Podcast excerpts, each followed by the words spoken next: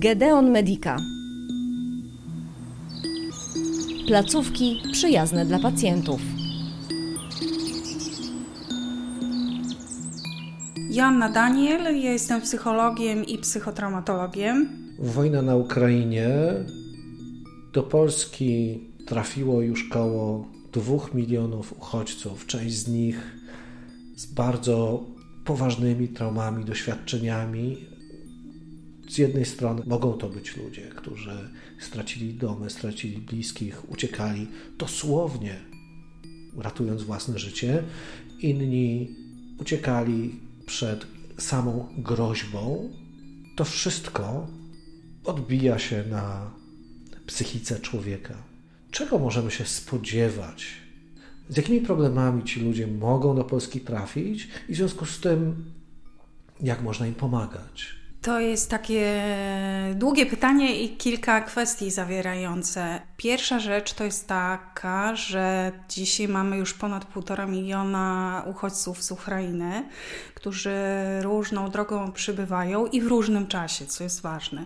Czyli taki wskaźnik czasu jest ważny, bo już e, mam z, tak, z doświadczenia powiem, że e, są takie osoby, które już 24 lutego e, dosłownie były o poranku w Warszawie, jak pierwsze bomby spadały na ukraińskie miasta, bo wyjechały z Ukrainy mm, od razu po przemówieniu Putina, zdając sobie sprawę z tego, że wojna na pewno wybuchnie kolejne osoby, czyli im później osoby wyjeżdżają z Ukrainy, tym więcej rzeczywiście, tym bardziej doświadczają tej wojny, tym bardziej mogą z jednej strony mierzyć się z obrazami działań wojennych, e, nieszczęścia, które to niesie, niosą te działania, obraz zniszczeń, sam fakt porzucenia po prostu wszystkiego, co się ma i pozostania często nawet nie z reklamówką, nie z walizką, tylko po prostu tym, co się dzieje, co się ma na sobie, w czym się stoi, tak? Stoję, wychodzę i, i uciekam, ratuję swoje życie. Już wtedy nie ma czasu na ratowanie dobytku. Czyli pierwsza rzecz to jest, kiedy te osoby wyjechały. I im później oczywiście wyjechały z Ukrainy, tym prawdopodobnie większe skutki takie psychiczne będą ich dotyczyć. Mówimy tutaj skutki psychiczne, ale to mogą być różne, powiedzmy, objawy. I w ciągu tych, powiedzmy, pierwszych 30 dni od wysokiego stresu, bo wiadomo, że sytuacja, kiedy nagle wybucha bomba, tracę dom, dobytek, ratuje swoje życie, no to już człowiek funkcjonuje w wysokim stresie, tak? Według kryteriów takich e, naukowych to te pierwsze 48 godzin to jest czas wysokiego stresu, kiedy z osobą po prostu warto być, tak? Towarzyszyć jej, przykryć kocem, podać sweter, podać coś ciepłego, podać poduszkę, tak? Czyli odpowiadać na wszystkie jej takie potrzeby, zwykłe ludzkie, codzienne. Kolejny krok to, to jest y, powiedzmy faza do pierwszego miesiąca, kiedy ten wysoki stres, w zależności od oczywiście czynników indywidualnych, tu się może różnie rozwijać może przy takim e, dobrym zaopiekowaniu osoby, czyli osoba znajduje no, miejsce, gdzie ma e, gdzie spać, ma co jeść, e, tak? Czyli jej pierwsze takie fizjologiczne potrzeby mm, są zaopiekowane, czuje się bezpiecznie. Wtedy jest wysokie prawdopodobieństwo, że ten stres, wysoki stres będzie opadał i prawdopodobnie nie rozwiną się większe konsekwencje. Mówię prawdopodobnie, celowo tak używać będę tego słowa, bo oczywiście nigdy nie wiadomo, tak? To indywidualne przeżycie, nawet jeśli założymy, że osoba jest, była świadkiem e, takich różnych działań wojennych, widziała ludzi, którzy stracili życie, żołnierzy, którzy walczyli, to też trzeba wziąć pod uwagę, że każdy z nas jest indywidualną jednostką i ma swoją historię, która była przed tym zanim pierwsze bomby spadły, czy zanim zobaczyłam pierwsze działania wojenne, tak? I w zależności od tego, jaką mam historię do czasu wybuchu wojny, e, to może różne mogą być konsekwencje, nawet jeśli nie byłam bezpośrednio świadkiem, ale moje życie było zagrożone. I tutaj pierwszej kolejności to, co każdy psycholog, psychotraumatolog, interwent kryzysowy zobaczy, to raczej będzie patrzył na to, czy może się rozwinąć, czy jest ryzyko rozwinięcia się stresu pourazowego, tak, czyli PTSD. I teraz według najnowszych kryteriów to PTSD można zdiagnozować po 30 dniach, tak? Czyli jak mówiłam wcześniej o ostrym stresie, to przyjmuje się, że taki pierwsze 48 godzin to jest taki bardzo wysoki, ostry stres, gdzie rzeczywiście dbamy tylko o to, żeby człowiek był fizjologicznie, że tak powiem, zaopiekowany, czyli żeby te potrzeby fizjologiczne były spełnione. Potem, tak jak mówiłam, to może ustępować różne objawy, o których za chwilę powiem. Natomiast jeśli objawy się utrzymują dłużej niż 30 dni, czyli już od 31 dnia, możemy diagnozować zespół stresu pourazowego. I teraz jakie to są, jakie to mogą być objawy? To mogą być takie cztery główne kryteria, przyjmuje się według dzisiejszych klasyfikacji APA, tak, czyli amerykańskich kryteriów, lub ICD-10 czy też 11, które już w Polsce w tym roku jest przyjęte jako ogólnie przyjmowane do diagnozowania chorób i zaburzeń psychicznych.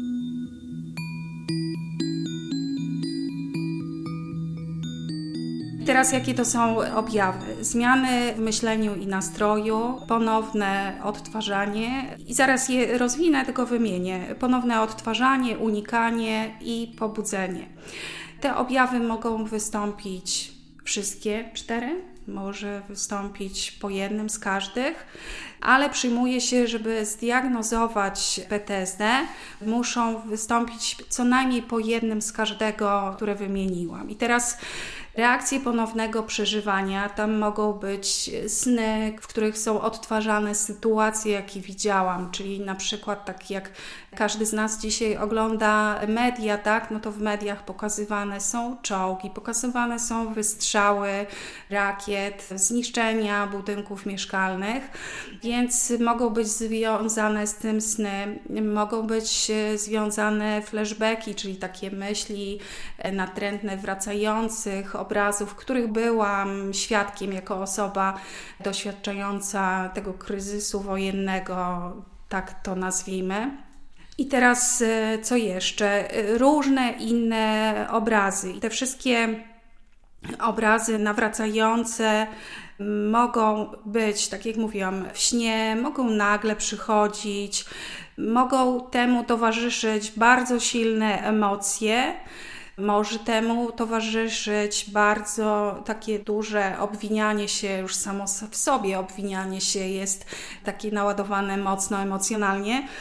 To obwinianie się, zwłaszcza wtedy, mam poczucie, że mogłam kogoś uratować, tak? A ktoś zginął, a ja mogłam uratować. Czyli mm, to pierwszy objaw to ponowne przeżywanie, takie intensywne doświadczanie tych wspomnień, tak?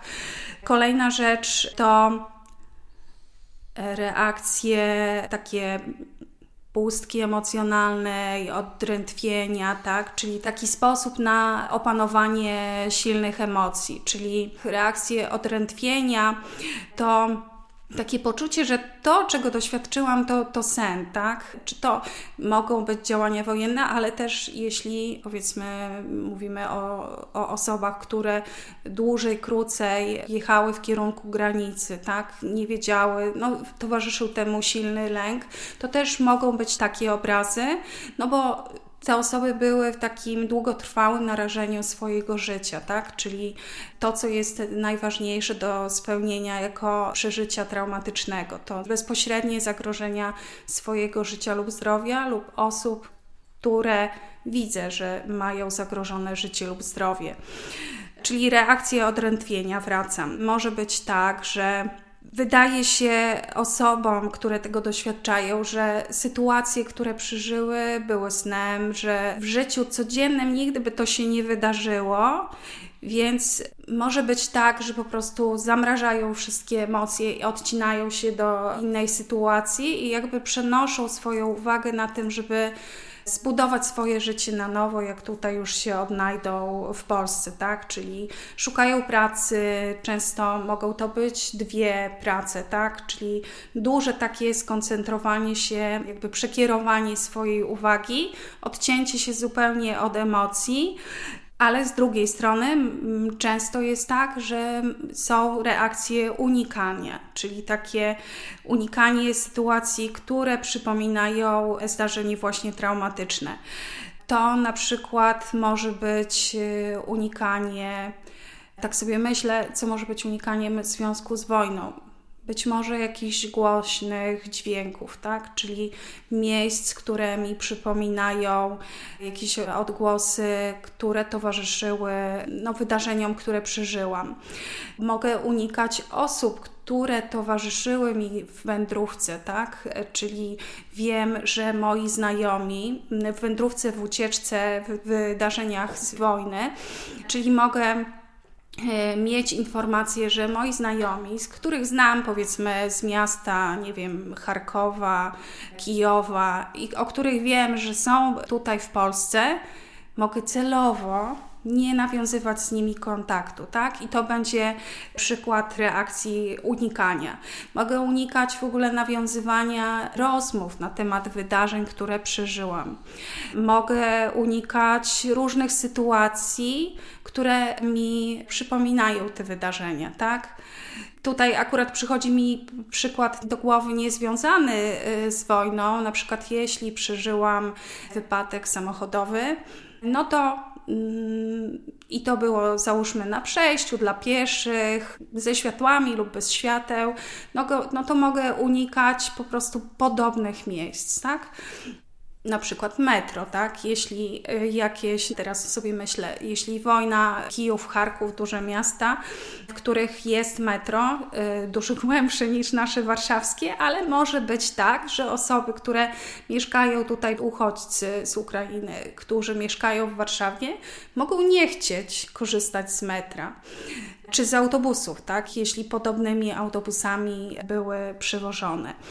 Kolejne jeszcze dwa objawy to pobudzenie, czyli to może być bezsenność, e, no bo w nocy mi się śnią myśli, tak, wracają mi obrazy z tych trudnych przeżyć, więc lepiej nie spać, żeby tych obrazów, to też związane trochę z unikaniem, tak. Mogą być te osoby w ogóle takie nadpobudliwe, poirytowane. Często się zdarza, że mogą być agresywne.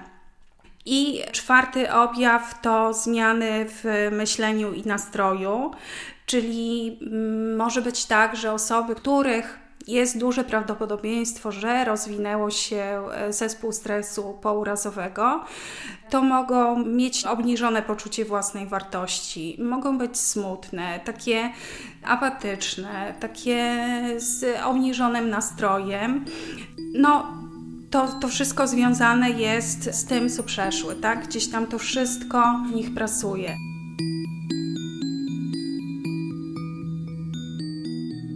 To są objawy takie kliniczne, książkowe, natomiast ktoś, kto przyjmuje uchodźców do domu, albo nauczyciel, który ma dzieci ukraińskie w swojej klasie, na co powinien zwracać uwagę? Gdzie są takie punkty, których powinienem pomyśleć, oj, coś jest nie tak, chyba dobrze by było poszukać pomocy specjalisty? Tak jak ja rozmawiam e, z pacjentami, którzy przychodzą do mnie, to zwracam uwagę w pierwszej kolejności właśnie na to, jak te osoby, pytam jak sypiają, tak? Czyli jeśli to będzie na przykład uczeń w szkole, no to będę jako nauczyciel, który Często, też powiem z doświadczenia, często jest tak, że dzisiaj nauczyciele, kadra nauczycielska no nie zna języka rosyjskiego. Młodsze dzieci ukraińskie, takie w pierwszej, drugiej, trzeciej klasie, jeszcze nie znają na tyle dobrze angielskiego, żeby się angielskim posługiwać. Natomiast już w tych starszych klasach, powiedzmy od czwartej do ósmej, plus później tam liceum, dzisiaj wiem, że dzieci sobie radzą w ten sposób, że mówią po angielsku i częściej no, nauczyciele też mówią po angielsku, więc tak największą trudność mają nauczyciele w klasach 1-3. Ale też obserwując to dziecko, jak ono przychodzi codziennie, powiedzmy przez tydzień, dwa, tak, i dalej będzie ten czas płynął, to tych dni będzie więcej to jestem w stanie zauważyć, czy coś się dzieje, tak? Czy ten nastrój dziecka w stosunku do dni wcześniejszych się zmienia. Być może ono jest płaczliwe, być może zacznie jakoś agresywnie się zachowywać być może będzie bardzo smutne, nie będzie chciało w ogóle się angażować w różne zabawy, tak?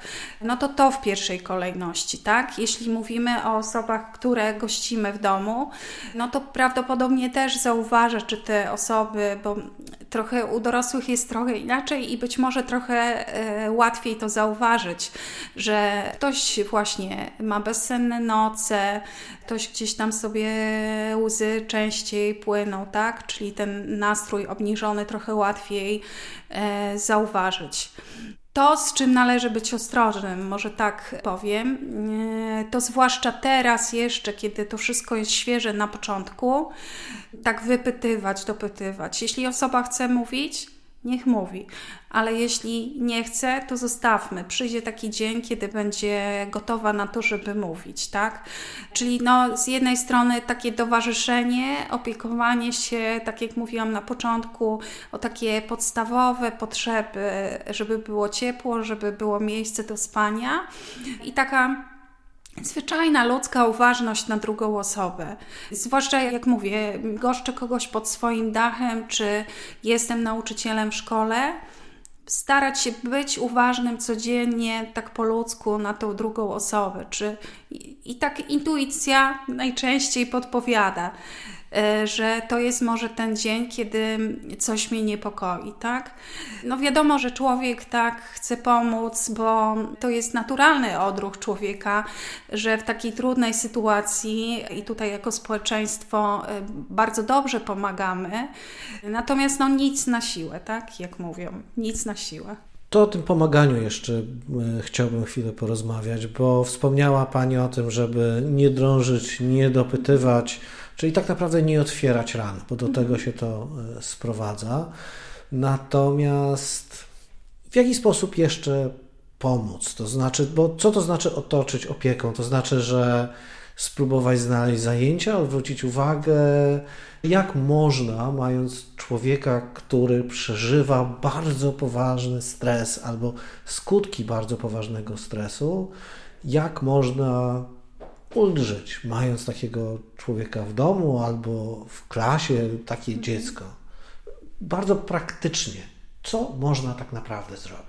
Jeszcze raz powtórzę to słowo y, uważność w takim kontekście zauważania ewentualnych zmian, tak? Bo jeżeli przyjmuje kogoś, goszczy kogoś do domu albo uczeń się pojawia w szkole, no to zaczyna się taki horyzont czasowy, w którym ja mogę zauważyć jakąś zmianę, tak? I nawet jeśli jest powiedzmy jakaś bariera językowa, to tak po ludzku jestem w stanie zauważyć.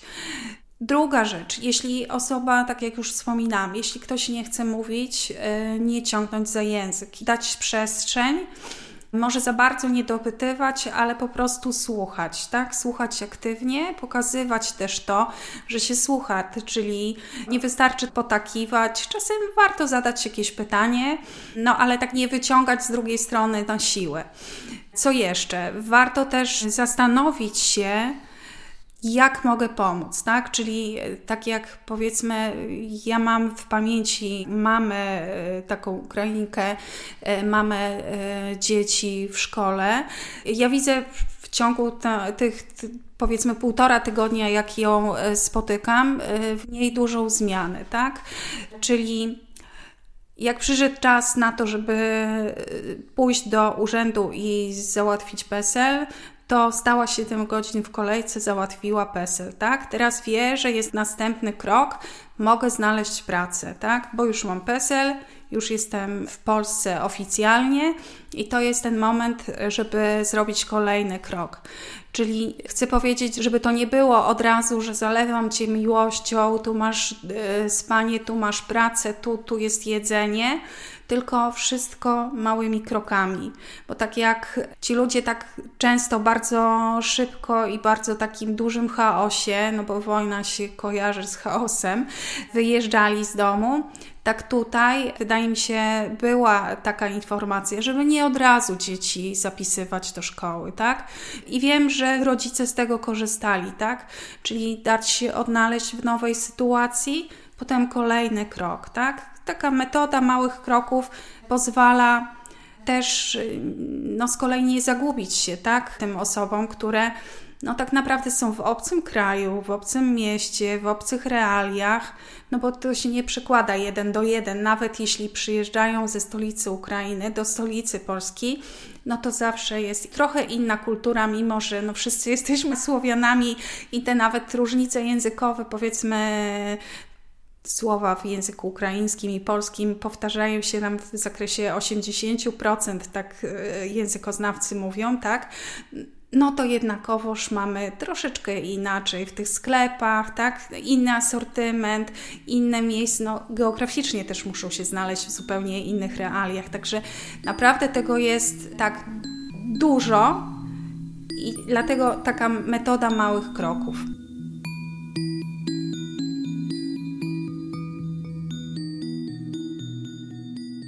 Którym momencie metoda małych kroków i takie domowe pomaganie nie wystarczy. Co Pani zdaniem powinno zwrócić uwagę albo przekonać do tego, że tu już potrzebna jest wizyta u psychologa, porozmawianie z kimś, kto albo przynajmniej pomoże jakoś terapeutycznie, albo może wręcz jakieś leki przypisze? To jest bardzo dobre pytanie, bo wojna trwa 22 dzień, pamiętajmy o tym. Według współczesnych kryteriów takie objawy zespołu stresu pourazowego można diagnozować od 31 dnia, który upłynął od dnia, w którym to wydarzenie traumatyczne się wydarzyło, tak? Czyli jeśli przyjmiemy, że pierwsze bomby 24 lutego spadły i powiedzmy osoby w tym czasie wyjechały, no to takim dniem ogromnej czujności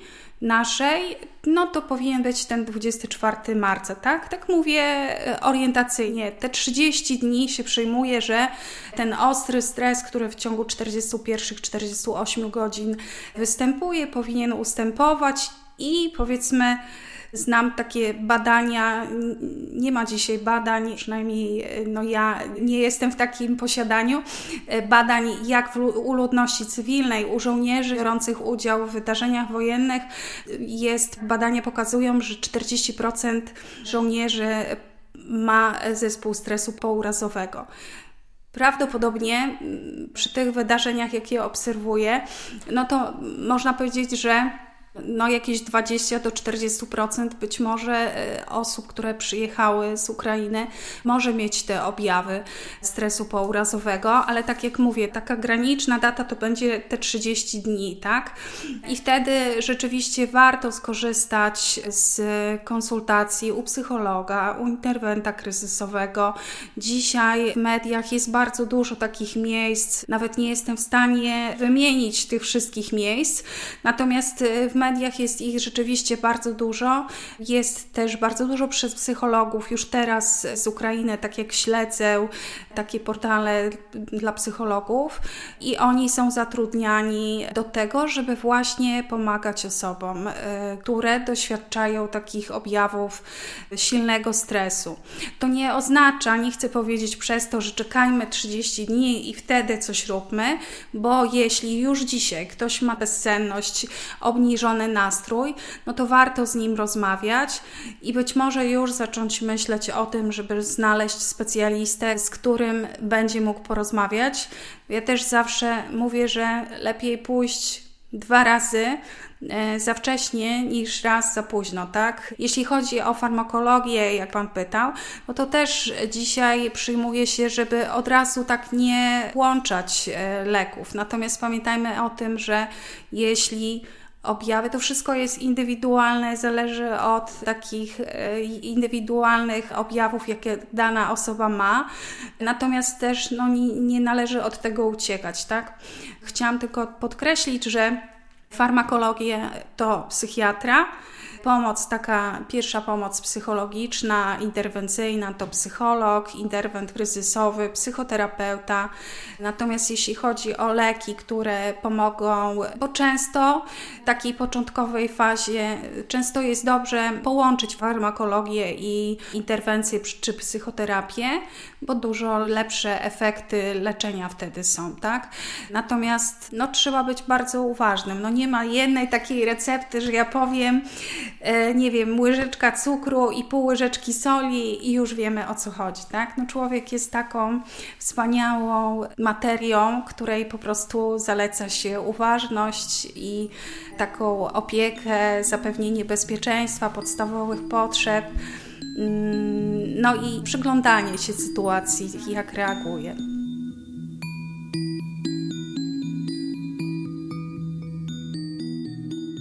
To jest też bardzo ważne, że jeżeli ja przyjmuję kogoś, uchodźców ukraińskich u siebie, to też albo angażuję się w pomoc jako wolontariusz, to też nie tylko jestem czujna na swoich gości czy osoby, które otaczam opieką, ale też warto, żeby pamiętać o sobie, tak? osobie, czyli mam akurat na myśli taką osobę, która na Torwarze jest wolontariuszem i po pierwszym weekendzie, e, gdzie spędziła całą sobotę i niedzielę pomagając i nawet nie w rozmowach, tylko w takiej po prostu rozdawaniu koców, jedzenia. Poniedziałek nie mogła nic na ten temat powiedzieć, tak? Pierwsze co, to się cisnęły łzy, cisnęły się takie wycofanie, w ogóle unikanie tematu, czyli uwaga, wtórna traumatyzacja, tak? Też, czyli dbając o innych, pamiętajmy o tym, żeby zadbać o siebie jako osoby pomagającej i wspierającej. Czyli świetnie, że przyjmujemy, pomagamy uchodźcom we własnych domach, ale pamiętajmy też o tym, że zapewnienie fizycznego bezpieczeństwa i przetrwania to nie wszystko. E, różne problemy mogą pojawić się z czasem, co jest częścią tragedii wojennej i tragedii uchodźców. Także to, o czym Pani mówiła, trzeba obserwować, podchodzić do tego ze zrozumieniem i z empatią, w razie czego szukać pomocy. Jednym z takich miejsc jest również Gedeon Medica. Bardzo dziękuję. Rozmawiałem z Panią Joanną Daniel. Dziękuję bardzo. Gedeon Medica. Placówki przyjazne dla pacjentów.